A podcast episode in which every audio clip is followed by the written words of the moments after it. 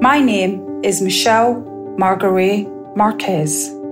I was born in Scotland and I now live in Barbados. This is a podcast for purpose driven top performers. You see, I've coached some of the most successful, fascinating, and talented people in the world. I have an innate ability to see the potential that most cannot see for themselves. My intuition tells me when to challenge people's thinking and when I've found the fertile ground underneath. I ask the kind of questions most wouldn't ask. I say the kind of things that most people wouldn't dare, and nothing is off limits. I'm really good at sniffing out what my clients try to hide, and I don't stop until we get deep. I coach around thinking. We have a real conversation. You think one way, I bring expansiveness. New thinking happens, and suddenly your whole world changes in an instant. This podcast is called The Undeniable Leader because high level thinking creates undeniable leaders, and that changes everything. So, Maria, let me ask you a question before we start. What would make this an absolutely extraordinary conversation for you? If we were to have, you know, I don't know this expression, no bars held, no holds barred, no, something no about holds rest. barred, nothing hidden, nothing held back, right? Great. Okay, yeah. that's wonderful. Thank you for that permission. But what miracle could you, you know, would you need to have to walk away from this conversation with the most impact? To truly. Are you ready to go really deep, Michelle? I'm ready to go as deep as you're ready to go. okay, to truly and thoroughly understand how and why savagely bad things happen in the world that I can't quite get my head around.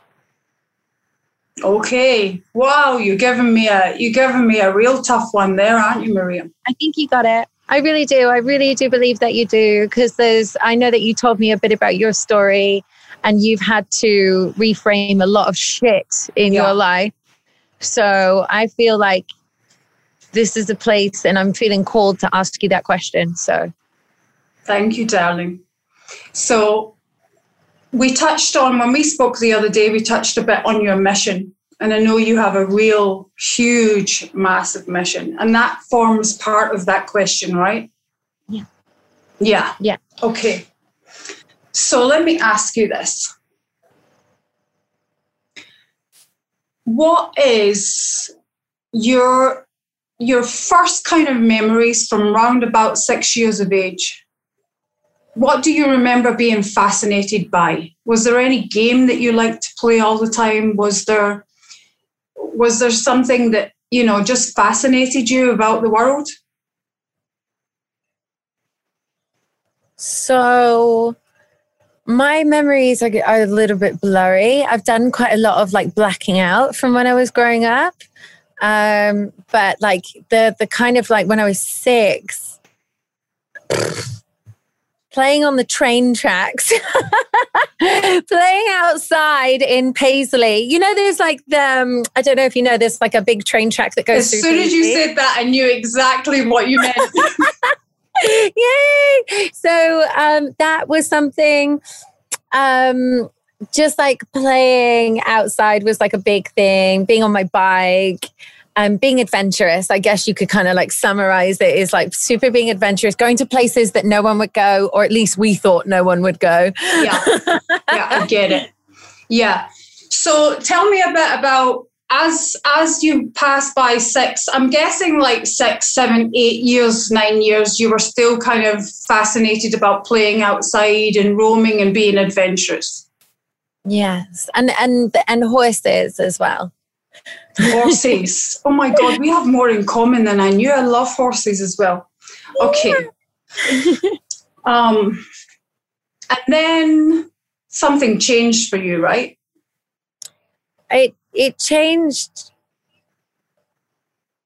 at seven and and at six. We we were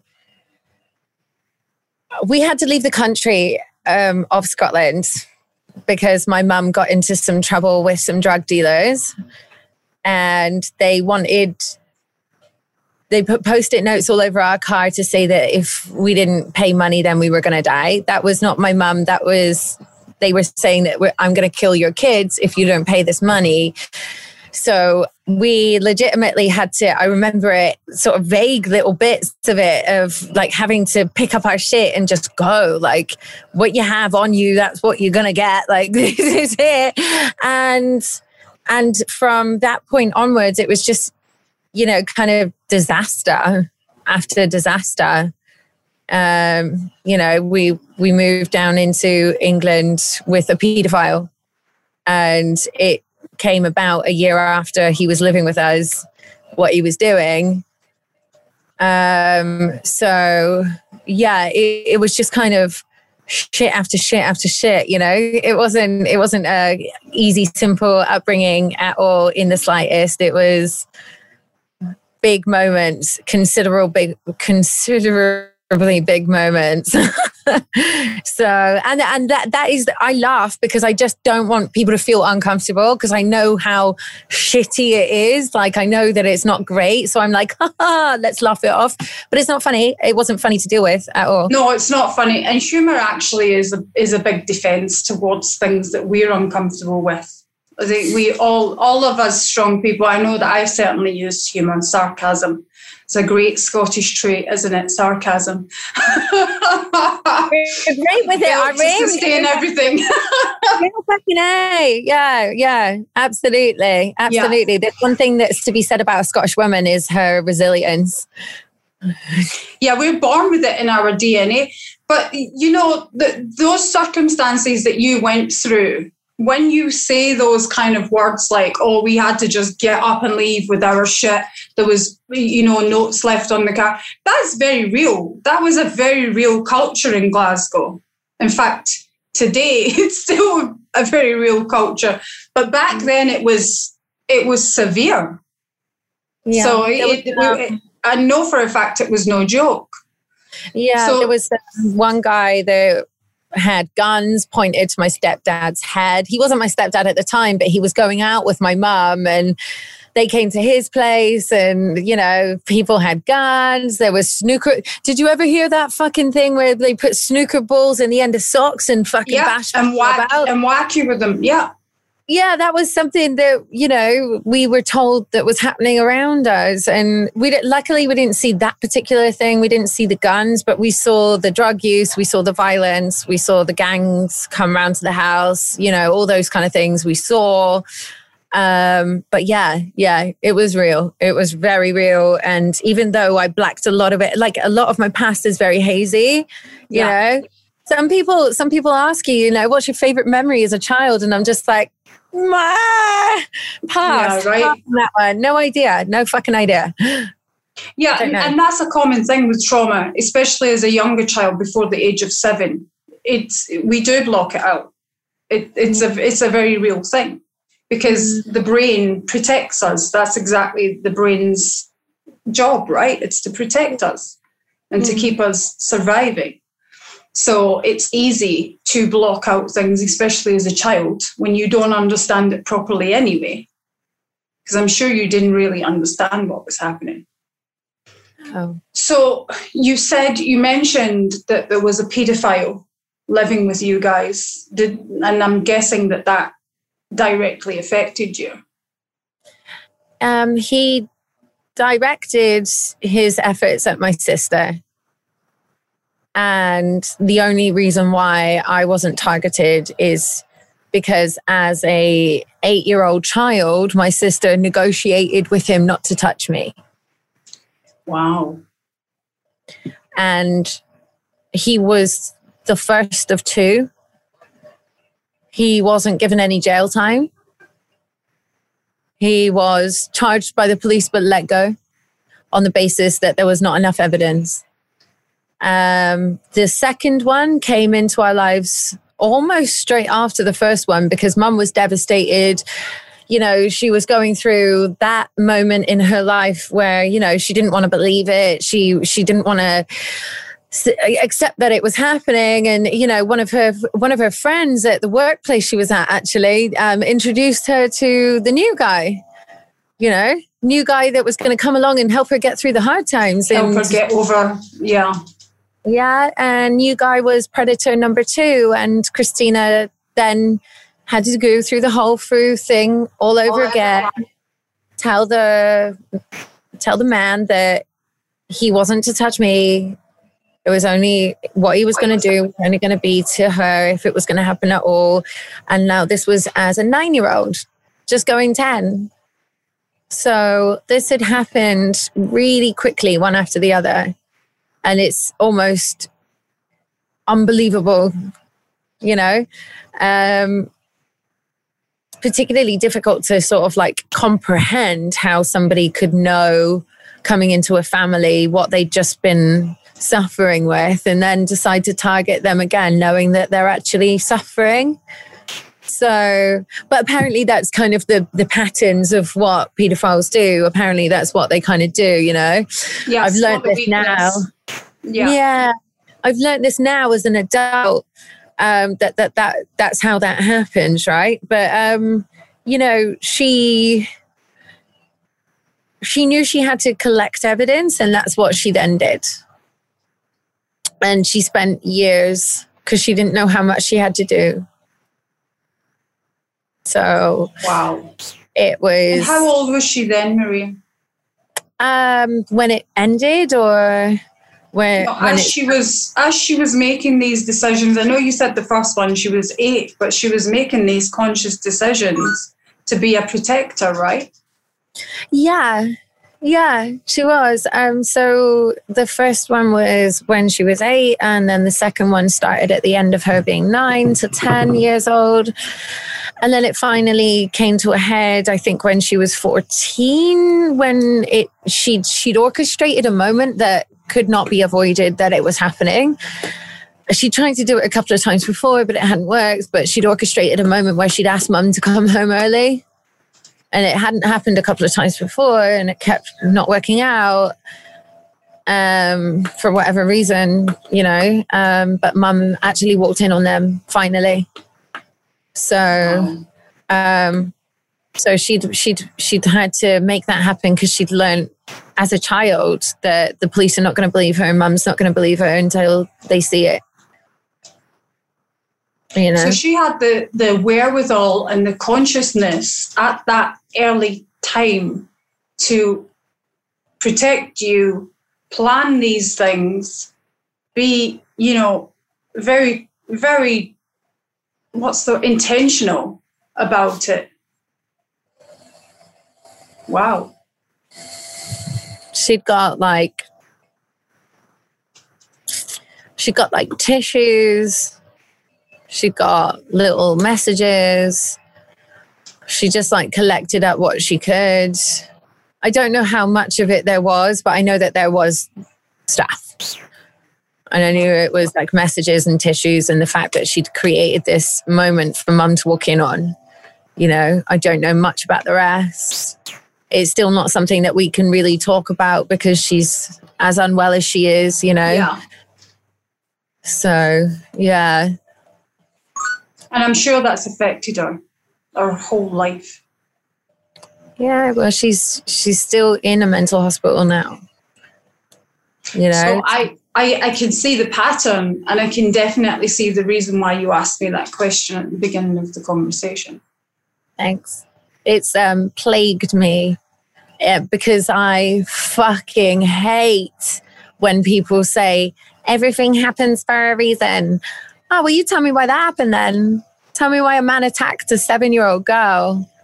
You know, tell me why in in the universe should that be a thing that happens if everything is for a reason? You know, she's not come out the other side. She's lost her life because of two people's actions against it. You know? Yeah. Yeah. I know that phrase, and I and I personally use it as a motto myself. Everything in life happens for you, not to you. But it's mm. it's really difficult to put that phrase in place when we're talking about this situation. We can use that happily when we've come through things and we've survived, as people like to use that word, survived. Um, but when that person has had a lifelong trauma that they've never recovered for from, mm. it, it, I can see how that's very difficult to stomach that. Yeah, it's hard, and I doing what I do when I coach people, you know, like it's all about finding that mantra of silver lining, right? Find what the lesson is, what's the gift, yeah? All the while I'm I'm personally in my head I can't work out what the gift is here. I can't. Okay, if I can be so bold, and I know that you trust me, and I know that you're not going to take this, I think the gift here is you. I can't take that though. I I see what you're saying. I hear what you're saying, and I know that that's what the silver lining is. Absolutely, but for her, what is it? I, I get it, but stay with me here. This is what's coming up for me. Your sister set out with a goal, an absolute intention to protect you. And she put herself in harm's way to protect you. That was her role she took that on as her role. And she succeeded at doing that, right? And I know that's hard for you. And I know that's like, probably feels like one of the worst things. But I really honestly feel that she wouldn't have had it any other way. and you've I turned out to be the person that you are. Stay with me here. You've came along to the beautiful, conscious, caring, kind person that you are as a result of what happened to her.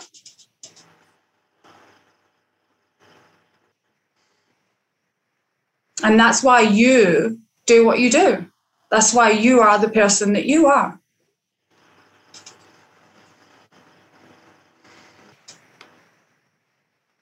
It's bittersweet, though, right? it definitely is bittersweet. It definitely is. But yeah. it wouldn't have made you the person that you are today had you guys not gone through that. I see that. I hear that. I do and I feel it. I feel it. I owe her so much. I really do. Because if she hadn't have, I don't know who I would be today.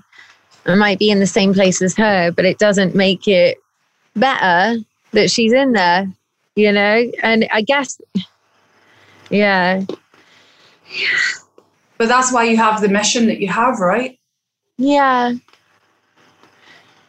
You gave so, me full green light on going real deep, by the way, Michelle. So I appreciate you holding this for me because it's not a, it's not a fucking skin deep conversation. I don't do skin deep conversations, darling. You know that. we get right to the nitty gritty. thank you for being so open and for trusting me so much with this. I'm really honoured. But I want to get to a place where we can reframe that. That's what you asked me for at the beginning of this conversation, right? Mm-hmm. We need to get to a place where you can see that as being, I'm not going to say completely positive in your life because it's certainly not. It's never going to be. Where you can get to a place where you're at least comfortable at what your purpose is from that. Yeah. A mission, a vision is not a place to get to, it's a place to come from. And you're coming from that experience and you want to change the NHS, right? You want to change the help that people who have mental health issues get. Yeah. Your sister has given you that mission and that purpose and that passion that you have behind that to change this freaking world. And you're going to do that. And I know that you're going to help your sister in the process. It's not all lost yet. Definitely not all lost for sure. Yeah, it's not all lost for sure. For sure. There's um there's a lot of regret. There's a lot of time that has gone by that we can't get back, you know? And all we can do is look forwards. And that's all I have done is I or I can't look backwards. I can't. It's um but it has caused this like spiritual disruption in me because there's half of me, right, that is just everything for a reason. Look at how great the planet is. Everything's awesome. And then there's like tear and the part of me that's ripping apart going, but what about this fuckery that's gone on? And not, not everything's fucking rainbows. And it doesn't all work out for the best because if it had, she would be out. She would be out. She would be better. It wouldn't be her in a place. It would be them in a fucking jail cell. That guy's out. Both of them are in the public. Both of them are, one of which, the last I heard, reportedly was with a brand new family. That's the world we're in. That's the world we're in. Yeah. And the thing is, we can live in this like rainbow fucking sunshine world, or we can be in the reality and change what needs Do to be Do something changed. about it. Exactly that. Yeah. That's what you're Uh-huh. doing. And you're using that pain as fuel. If you hadn't have had all of that pain, and I'm not dumbing it down, I know you know I'm not. If you hadn't have had all of that pain, you wouldn't be this passionate, flipping, you know, bull in a china shop. You wouldn't be this person driven on a mission, right? Yeah. You would probably just be sunning yourself on the beach in Thailand. I only do that on a Sunday. You only do it on a Sunday. okay. Wow. Well, that's what Sundays are for. Let's get back to this mission because there's a hell of a lot of pain there. But let's turn this pain around. Tell me a little bit about your mission and let's create it into a huge, passion driven, positive thing for you. so, step one is have the NHS sign off on the care plan. Okay. That's like fundamental. If I can get them on side, I'm winning, right? Even if I don't, it's fine. But if I do, fucking, yeah, what a leg up. Okay. Let me just challenge you on something that you keep saying. If they sign off of it, if I can get that done, if, no, darling, it's when. When, When that happens. when that happens. So So- when they sign off on it, when you can get that done, what will that change? So, what that will mean is I can have the green light to get Christina out of the hospital. So, the reason why I say if, because if they say no, it doesn't fucking matter. I'm still going to take her out and I'm still going to be getting her out of there. Doesn't matter. Fundamentally, what's going to happen if she stays in there, right? Big if if she stays in there. That's a that's a negative towards that because it's not going to fucking happen is she's going to continue being in the NHS care, which means that she'll continue to be drugged up, dosed up, and institutionalized throughout her rest of her life. That's a fact. What they've been doing for seven years hasn't worked. Seven years is kind of ample time to see whether or not something's going to work for a human being or not now. I would feel something has to change, and it's definitely not happening in there. So, whether or not they sign off on it, she's getting the fuck out. Okay. So, what I'm going to be doing is taking her to a place which has got an 85% success rate for changing PTSD, anxiety, and depression. That's crazy high numbers. Now, doing what I've been doing so far and speaking to the people that I'm speaking at the moment, the NHS haven't just been dicking my sister around. It's been a lot of people. Now, I put out an IGTV live and I was saying that about my story. I was talking about what I'm doing. And I actually said to anyone, like, if anybody's got any shared experiences, please reach out. You know, I've, I've sent people questionnaires actually to do my own research, right? I've been sending people questionnaires to ask them, what have they done for you? How many times did they change your medication? Did they take you into hospital? What did they provide to you? What kind of therapy? How many times did they change your diagnosis? What did they diagnose you with? What kind of medication have they changed you from and to? There's more questions than that, but those are kind of like the main clinchers, yeah. right? because misdiagnosis is prevalent. Not every therapist is trained in how to diagnose every psychosis and every adaptation. That's a fact. Now, if you go into the wrong place and speak to the wrong lady or gentleman, you will get the wrong diagnosis. Now, there has to be a more streamlined way of doing this. This simply has to be. Technology has come along leaps and bounds, but the way we diagnose people is still 30 years ago, 20 years ago. Do you know what I mean? It is. Yeah. We're stuck. We're stuck. So what's the plan? So the plan is this. Like I said, let's work on the numbers. You know, let's work on what works, statistically proven. Okay, but let's not just piss into the fucking wind. So I'm looking at um, a care plan, which is cultivated from lots of different places. It's kind of cherry picked. I'm making a soup. Okay, I'm making a care plan soup. Okay, so I'm taking a carrot from here, a yeah. bit of potato from over there, a bit of like scotch broth from over here, making just like a lovely little soup from things that are categorically proven, you know, absolutely proven. And some of the treatment that I'm looking at is a culmination of um, Dr. David Nutt's proven um, proven therapies, which is done in Bristol right now. So I'm looking into that, but I have been in cahoots with an uh, Las Vegas clinic. They use, um, I'm not going to talk about it too much because I don't want to give out information that I haven't really dove, dove as deep as I'd like to yet. Um, but I'm kind of in cahoots with these people. They've got a new research drug. They're using it to this 85% success rate. But until I have seen it for myself, I'm not going to start promoting it.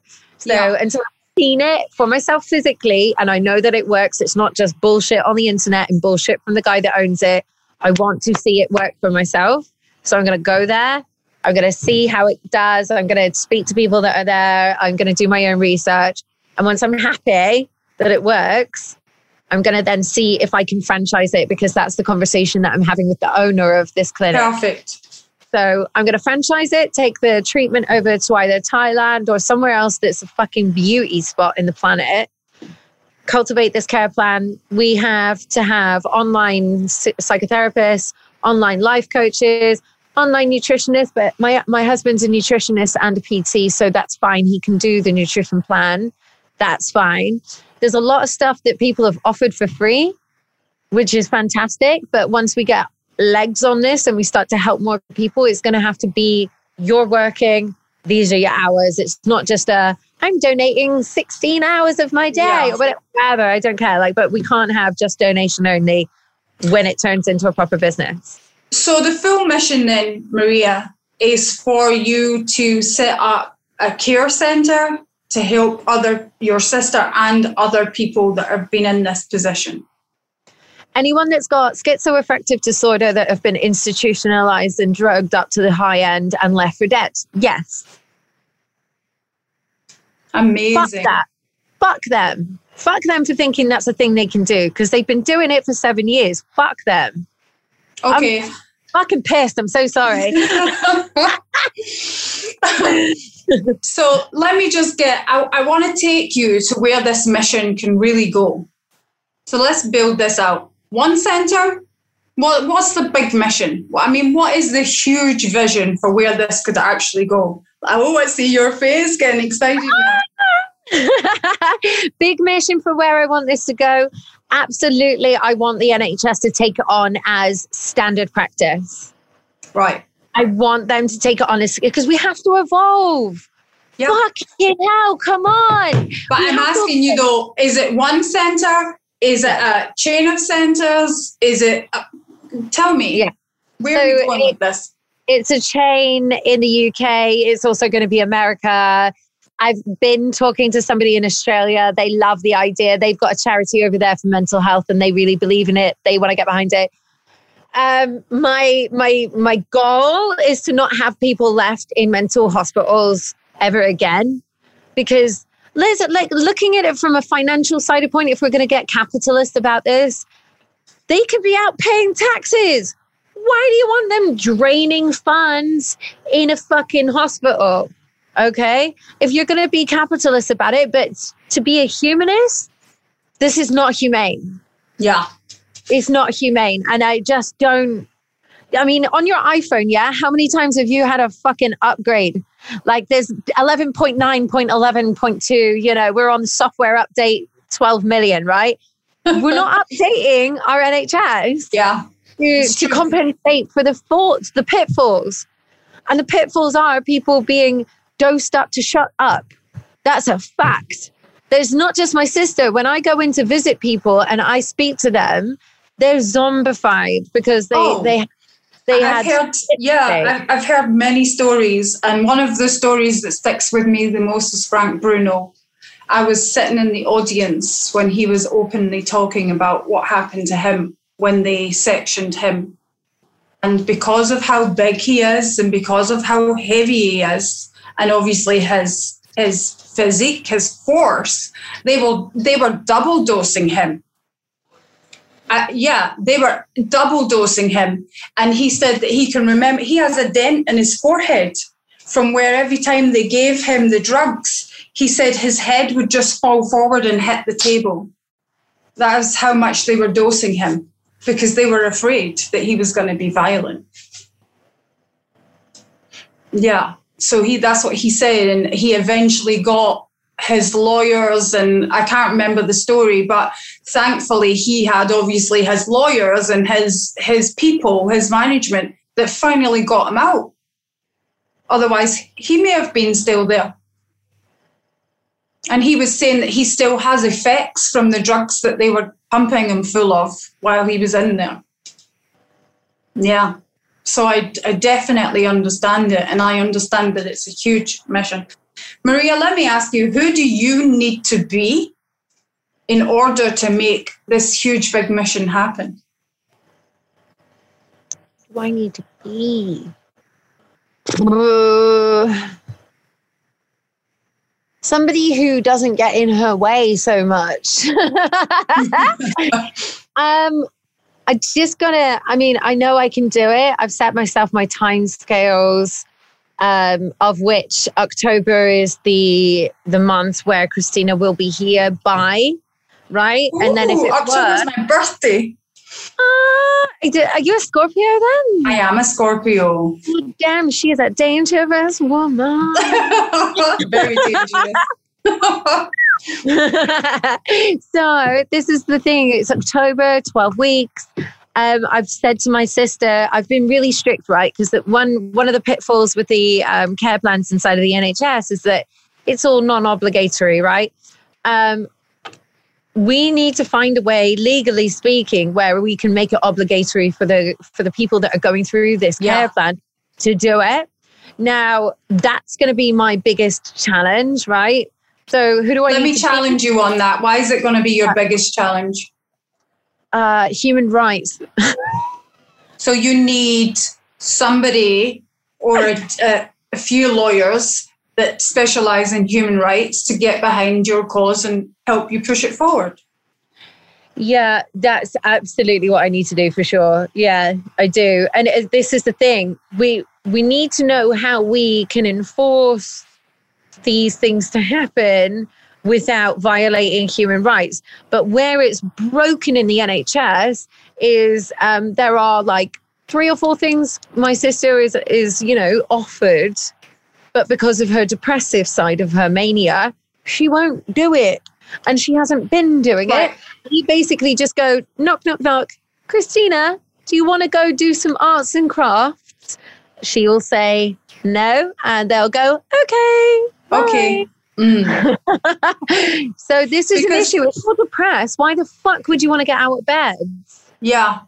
Because the, the, the type of mission that you've got, it's not just about making things happen with the NHS and, you know, raising the funds and, and um, you know, partnering up with these, these um, specialists and whatnot. part of it is getting the right connections behind you, right?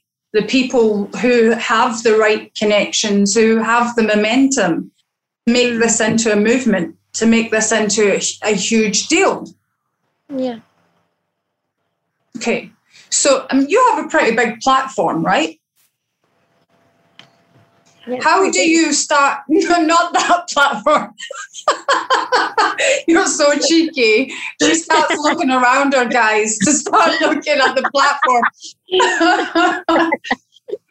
How do you start utilizing your platform to start reaching the people that need to come on board with this? And, the, and you start creating the momentum that you need to make this into a big movement. So I have a, sp- I fucking love spreadsheets, Michelle. It's Oh, one of my favorite things. I do. I'm a self-confessed sheetaholic, um, and I've started to put together a spreadsheet of my little angels. So they're called my little angels, and they're people that have offered help um, along the way. Now I talk about this on Clubhouse. Um, the room I was in just before I came to your room on on Sunday. Oh, on Sunday. Yeah, that I just I literally just finished my full on spiel, if you will, um, and I get direct messages. I've had investors uh, openly offer me investment. I've got yoga instructors. I've got movement therapists. I've got life coaches. I've got who else have I got? I've got business um, mentors. I've got charity owners. Um, so far, the list is like literally just those things I've said. So I think it's like eight to 10 people. But Yeah. that's just talking about it. Oh my God, the bugs are so big here, my love. Get away. this one just went splat on the laptop. There's a sentence I never thought I would hear in a coaching session, right? oh my God, the bugs are so big here. Oh, Oh, You're hilarious. Okay, You're so you need some human rights people, you need some lawyers on on the team to get the momentum going, right? Yeah. writing this down. I'm writing this down. Human rights, absolutely. You're so right. And I didn't even think of that. And I actually have a client who specializes in human rights. So, yeah. Mhm.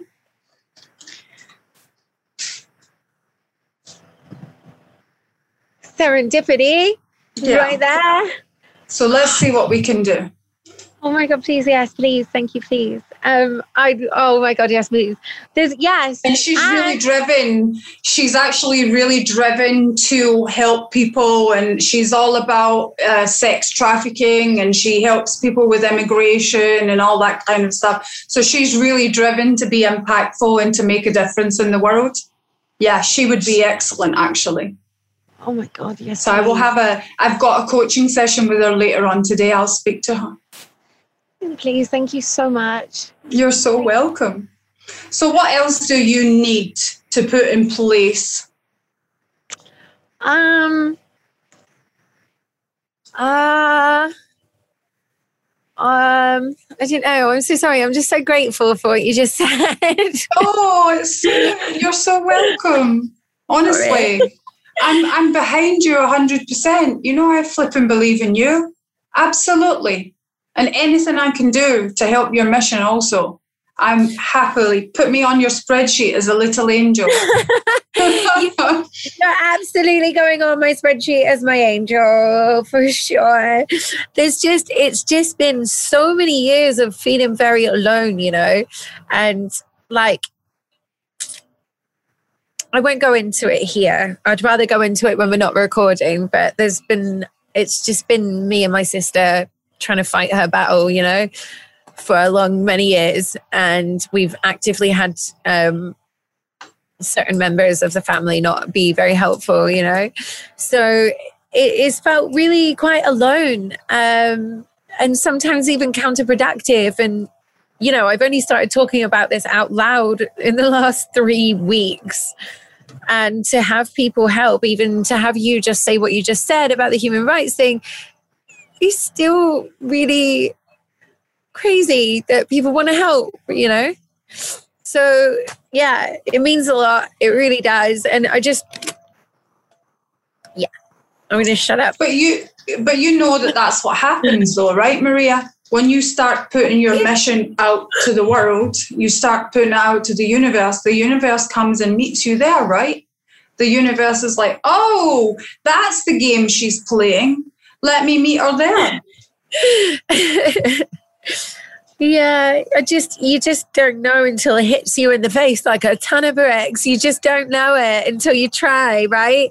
There's probably uh, been a hundred messages that you've ignored or you know you've not seen fully along the way and finally the universe has took a baseball bat and smacked you around the back of the head and said hey wake up now it's taken me until I am today years old to realize that you can actually accept help and people can be trusted for sure. And it's not easy. I've just been powerhousing it like no, don't accept help. Just do it by yourself. Blah. And but that doesn't help. no, it doesn't help. But I, I'm gonna I'm gonna say something that's very much a Scottish trait. Is it? it's very much a Scottish trait, darling, because I've done it for years. The you know the island the island that doesn't ask anybody and can do everything by yourself. And we were taught that growing up as children in Scotland to ask for help is shameful. You know, yeah. if you can't do it by yourself, you're not strong enough. You know, stand up for yourself. Don't show any weaknesses. Don't, mm. you know, don't put yourself in a position where somebody else can take advantage. We're taught yeah. these things. Yeah. So, and uh, honestly, for me, it took a long time to start to unpack that and reframe it and make it into a more healthy, healthy thing. And I've really, truly recognized the power of asking for help. You know, it's it, it, uh, and it's amazing what happens when you start vulnerably sharing your mission and sharing your pain, even the people that come up and say, hey, that really touched me. I want to be involved in that. And we have to keep doing that because unless we keep doing that, we can't show other people that it's good for them to be doing it. It's true. Do you know, like, as I said to you before, you know, part of my coaching, I'm like showing people the silver lining and everything like that, whilst having this big fucking cloud above me all I can show is what I've done. And I've been able to get myself out of what could have really sent me sent me spiraling. And it almost did you know i ended up in prison. I was in jail for dealing drugs and i got into a really bad crowd. I started doing a lot of drugs. I started selling the drugs because i was like i'm an entrepreneur. This is oh, trust me. i've been there. I went to prison also got mixed up with someone that my brother introduced me to who was um, got me involved in fraud and initially didn't really understand what was happening. And yeah found myself in in jail. Yeah. We're literally living the same life, but honestly, every time you say something, it's like, oh my gosh, we are so alike. Like ours, you could put our stories next to each other and be like, Who's who's who? who was what? It's just crazy. But like all that you and I can do is teach how we were able to have a smile on our face, right? How we kept moving forward, how we kept healing, how we kept getting stronger, how we kept we did a room yesterday on Clubhouse, fall down eight times, get back up nine. You know, and that's all we can do we can just keep falling hard and getting back up tougher, right? Learning the lessons and getting back up tougher. And and you know, as a female and as a Scottish female, that's what we were born to do. That's in our DNA. You cannot remove that. you just cannot remove that. And you have come through some of the most unimaginable pain and trauma to be this exceptional, beautiful, kind hearted, driven person on a mission for something that's freaking bigger than you. And quite frankly, that fascinates the fucking hell out of me because that's the type of person I love to play with, right? That's the type of person that I really like to get behind. And you're a beautiful human being. There's so, a lot of affinity between you and I, Michelle. definitely. Definitely. So the next step from here. What's next? What else? Next is get the email back from the NHS, either get the all clear or have to do it a different way. I will. Not, I hasten to say. Why that, are you waiting for the answer to an email? Have you called them? Um, not yet, but I sent it on Friday, so I'm just going to give them until sort of the, the end of this week and just see okay. how they are. So, so here's the, here's the sketch, right? He's got a competition, old old husband in there, um, which he's got in August and another one in October. Now, I cannot let my shit jar his shit, okay? So he needs to be focused for his competition. So he needs whoa, to whoa, be. Whoa, whoa, no, sorry. I'm going to challenge you on that. You just made a really bold statement. You cannot let your shit jar his shit. Yeah. This is not about that though. This is about something that you're passionate about that that is really important to you. Why would you think that that would distract him from what he needs to do? Um, so whilst he's doing prep, everything's got to be really regulated and on time. So he gets a schedule from his coach. You know, it's it's, it's an athletic schedule. So he's an athlete, comp- competitive athlete, which means that everything has to be by the book. And I could really do with him by my side when she's here. So, because it's just for my own mental health. I don't know if I would be okay because her psychosis can be quite aggressive and right. quite shaming. So if I don't have him to come home to at night and go, baby, she said this, I'm not that, am I? oh, I, I see. So yeah. you mean, ah, I, I, I picked you up wrong. I was thinking that you were you were wanting to put things on a back burner because he's got to concentrate on his, but that's not the case. No, I just I just needed support. That's all. Yeah. So like realistically to get all the ducks in a row, you know, we could probably make it as damn near perfect as it could be from now till October, which is April, May, June, July, August, September, October. So it's seven, six months. Jesus Christ, come on, maths. Um, six months, you know, six months to put together a care plan, make sure that all the costs are in place, make sure the budget's been covered, get investors on board. Yeah set up potentially the actual clinic ongoing once Christine has left. We could take in more clients. Yeah. We could literally be plug and play for when she leaves. We could take on real life outside, not known to me people.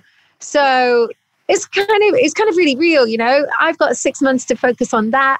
It also means that I can have the money to come in, so I can do my work as a as a coach and make sure that I'm getting in the money from that to then put into the fund pot for her, you know?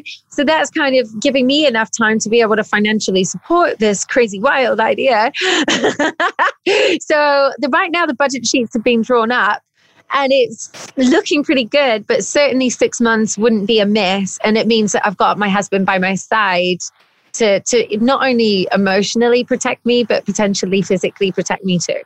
Yeah. So you say yeah. this crazy wild idea.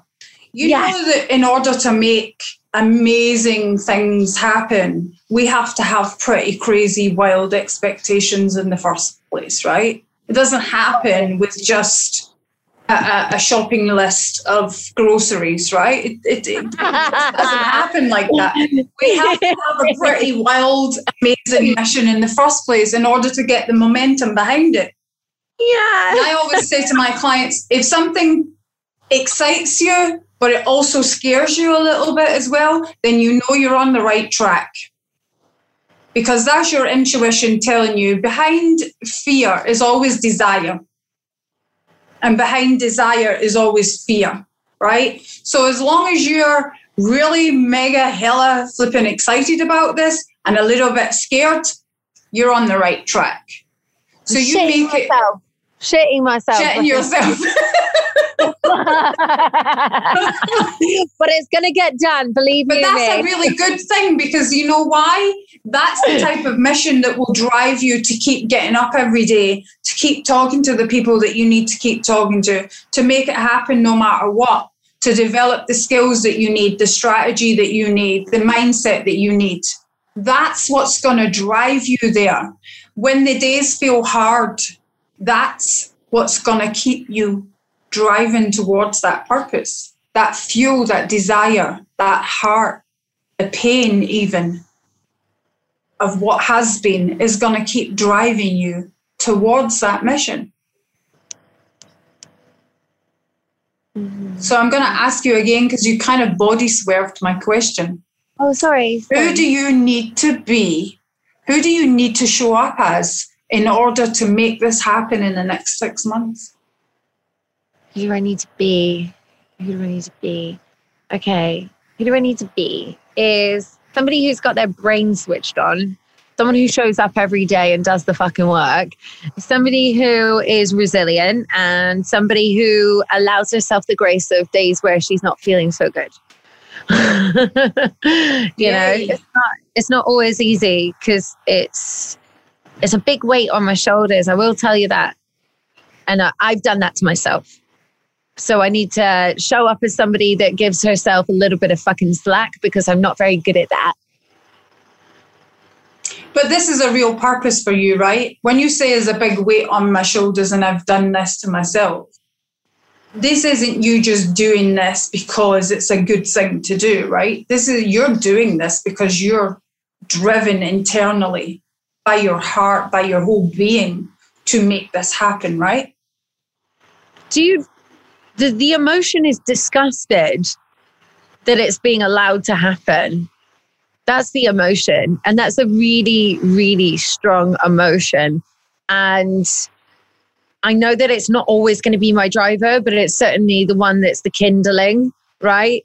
It's not going to be the massive flame at the end, but it's the kindling. Like the massive flame at the end is the joy from seeing people have a great outcome. But I'm not there yet. Let me ask you this why is that the joy at the end? Why is that not the joy all the way through the process? The joy is seeing the people, seeing the people coming out the other side. That's going to be. That's the, the joy. But surely you need to have joy every single step of this process.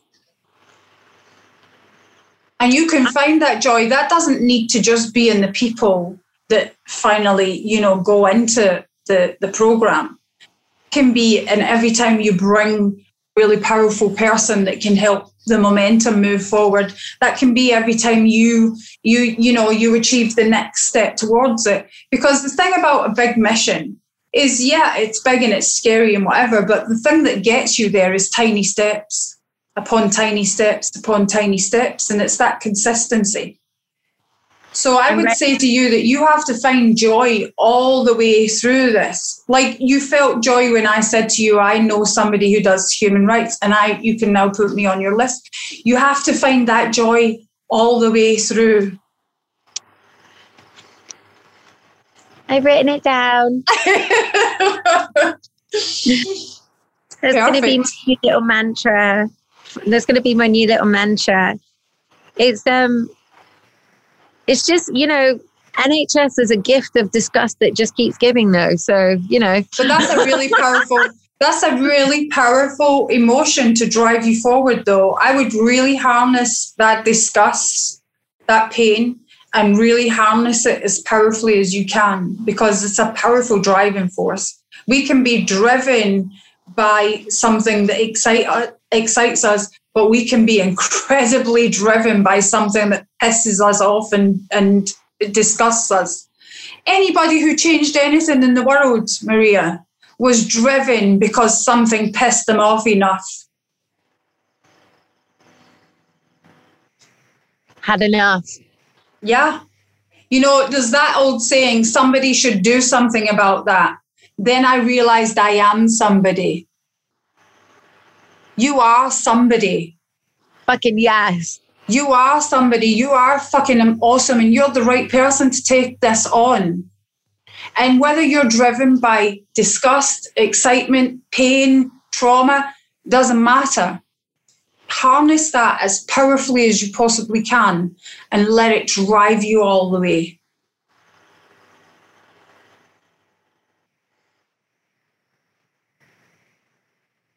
I'm so excited.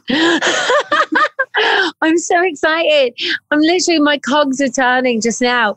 I got off a call just before this podcast with a guy who legitimately, he's going on my little spreadsheet as well. He was like, Oh, it's really funny. You should talk about that. One of the girls I know is um, really high up in the NHS. I was like, Is she? There you go. That's exactly what happens. The more you talk to people, exactly. The more you talk to people, the more you share it on Clubhouse, the more you share it on your social media, the more you get, you know, um, the amazing coverage that you just got in Thrive Global magazine, huh? Top one of the top 10 coaches helping thrive in 2021. Come on. It's That's pretty awesome. It's not bad. I do, I do, I do want to do something um, as soon as possible which um, is an article on what I'm doing here. You know, like what I'm doing with you right now, talking about this movement, right?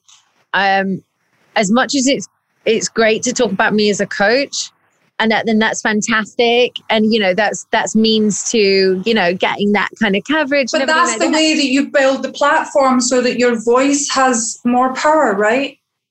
Like yeah. you say, I know you told me the other day, oh yeah, that's a really nice thing to have, but it's how you harness that and it's how you use the publicity behind that that's going to help make your mission go further. It's going to help your movement have more of a voice.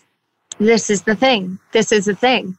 That you know, there's there's absolutely power in numbers and if I can have bigger traction because of more people are you need to remove that word from your mouth, lady. I'm not allowing you to say that word if any longer.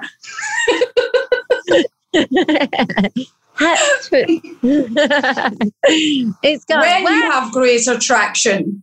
When? Oh, fuck. When? You've got to write that on your notepad as well. When, not if.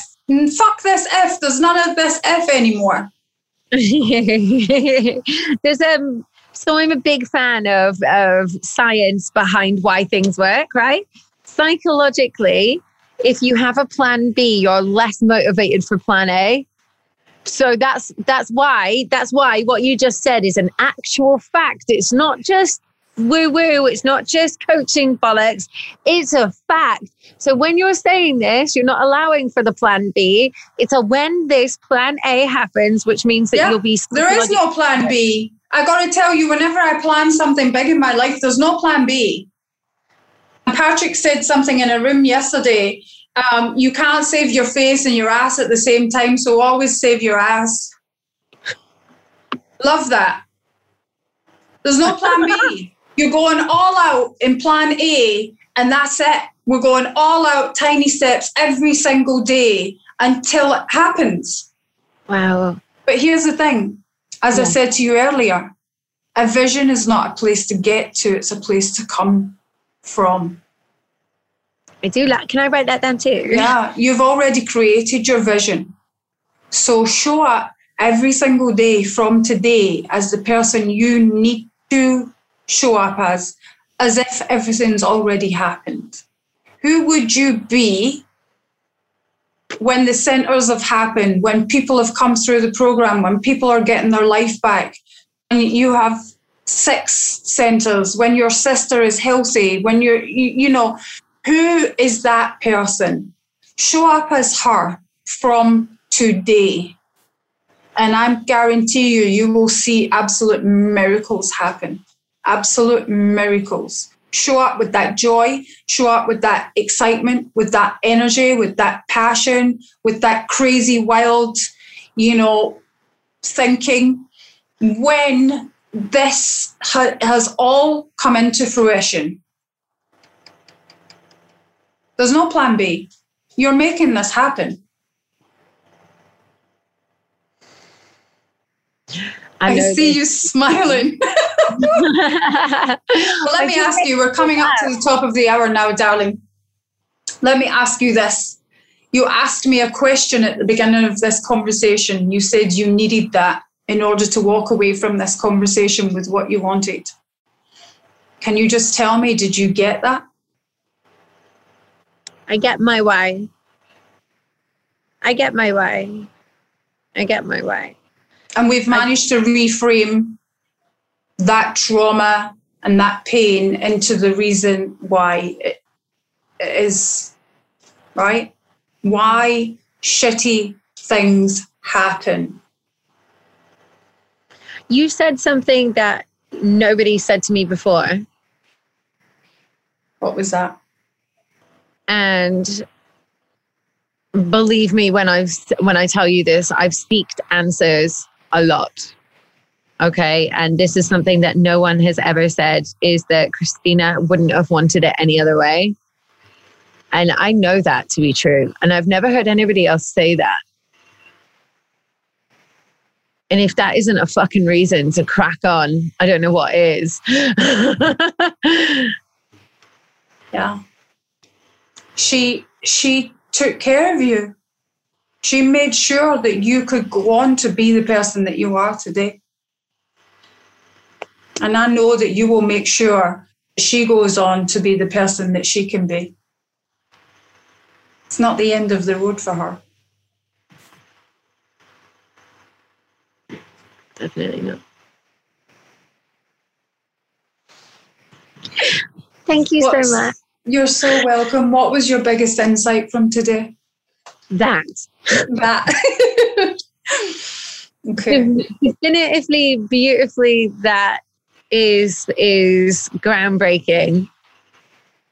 Um, I would cry some more, but I have to do an Instagram live in a minute, and she's on makeup. I want to ruin your makeup. Just know this, Michelle, is I've not heard anybody say that before, and it and it it makes the most sense. It makes the, the most sense to the question of why the fuck pain, pain, pain, insert if delete if. um, and that is just it in a really beautifully succinct nutshell. I know you don't like the the fact that you know people say everything happens for a reason, but I am going to reframe that for you. If ah, no, I hate it. Ah. if that hadn't have happened, you wouldn't be driven to change people's lives the way you want to change your lives right now. And you are going to go on to make something incredible out of all of the pain that you and your sister have suffered. Hold on to that.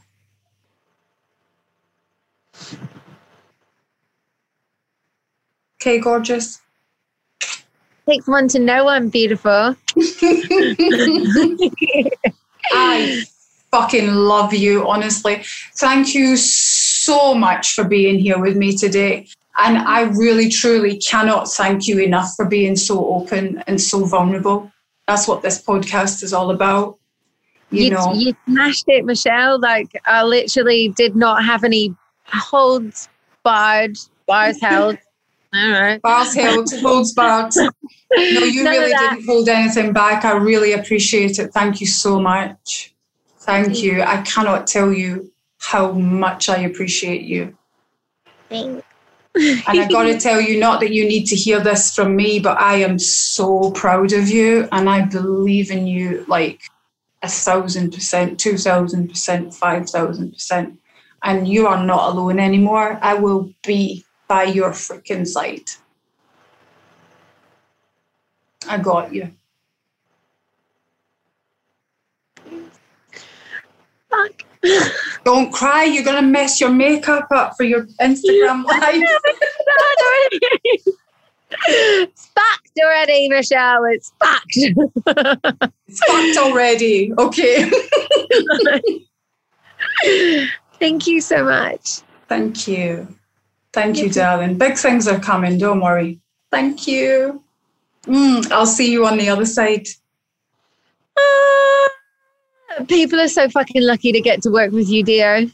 Oh, thank you. I'm a really concrete walled ice queen sometimes.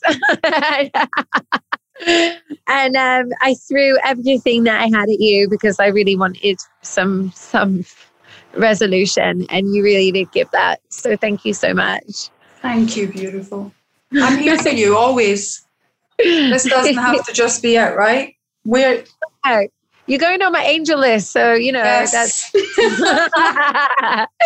um, okay, well, I'm going to connect with you off of this wonderful Zoom and this lovely clubhouse, um, and I'm going to go do my live.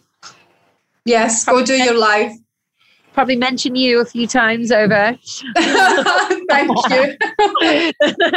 Thank you, gorgeous. I'll speak to you soon. Mwah. Thank you so much for being with me today. Take care. Bye. Love you. Love you. Bye. Sometimes change can take time, and sometimes your thinking changes faster than you can imagine. You have been listening to The Undeniable Leader with Michelle Marguerite Marquez. It wasn't called coaching for most of history, it was called leadership, and it's what I love to do. Coaching people to lead with purpose and challenge people's thinking. If you'd like more of this, please subscribe to the show and follow us. If you'd like to learn more about our community of incredible top performers, go to www.theundeniableleader.co.uk.